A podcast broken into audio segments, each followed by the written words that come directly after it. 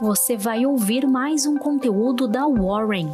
Estamos nas redes sociais como Warren Brasil.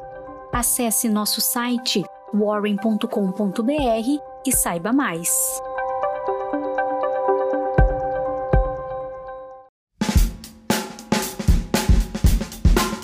Muito bom dia, hoje 19 de março, sexta-feira.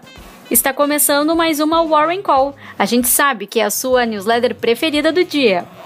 Eu sou Jéssica e trago agora as principais informações do mercado financeiro. Após a remessa do Federal Reserve de manter a política monetária por um longo período, os rendimentos dos títulos dispararam nesta quinta. O rendimento da nota do Tesouro dos Estados Unidos de 10 anos alcançou 1,75% aproximadamente, o que não era visto desde janeiro de 2020, antes da pandemia influenciar os rendimentos e despincar o valor das ações. Diante do aumento das T-Notes, o mercado operou com forte volatilidade nesta quinta. Em meio ao mau humor no cenário externo, o Ibovespa não conseguiu permanecer no positivo. O tombo dos contratos de petróleo levou o índice para os 114 mil pontos o índice financeiro teve o melhor desempenho em relação aos outros setores nessa sessão. Em meio à alta da Selic, as receitas de bancos e seguradoras tendem a ser as mais beneficiadas no curto prazo. O Santander liderou os ganhos do dia com alta de 2,77%, seguido pela Bradesco com alta de 1,85% e Sul América alta de 1,54%.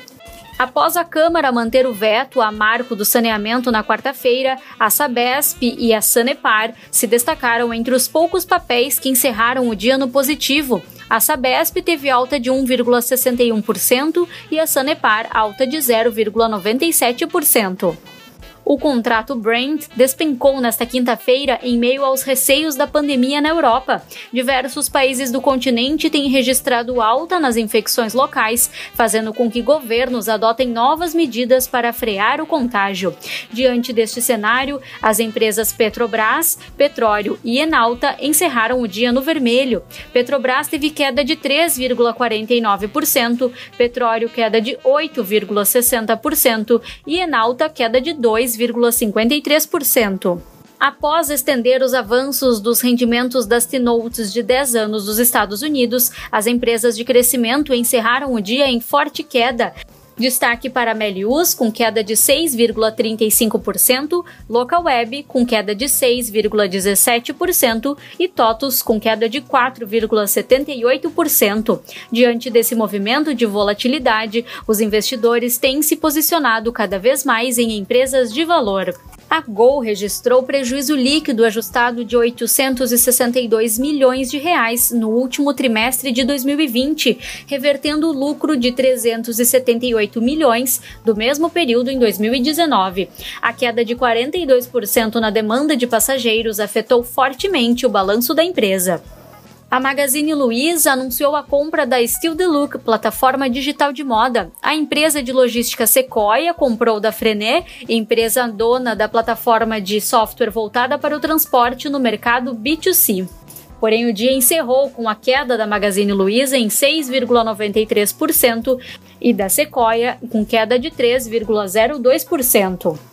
Em Wall Street, as ações encerraram o dia em forte queda, com os rendimentos do Tesouro retomando sua marcha em alta e desencadeando outra queda nas ações de tecnologia. O S&P 500 caiu mais de 1%, a Nasdaq tombou 3% em seu pior dia em três semanas e o Dow Jones recuou 0,5%. No mercado dos juros futuros, as taxas encerraram o dia em alta, com os investidores de olho no aumento dos rendimentos dos títulos públicos dos Estados Unidos e reprecificando o novo cenário da Selic no curto prazo. O risco país, medido pelo Credit Default Swap de 5 anos do Brasil, está em 198 pontos. E no mercado de câmbio, a alta da Selic anunciada na quarta-feira fortaleceu a moeda brasileira nesta sessão. O dólar à vista encerrou o dia com uma queda de 0,30%, cotado a R$ 5,57. Para hoje, a agenda do dia traz os seguintes acontecimentos: no Japão, a decisão da taxa de juros, e no Brasil, entrevista de Paulo Guedes aos jornais El Mundo e Expansión, lucro líquido da Embraer, Taurus Armas e Eletrobras. Por hoje era isso. Agradecemos a todos que acompanham as notícias aqui na Warren Call. Nos vemos na segunda-feira. Até mais!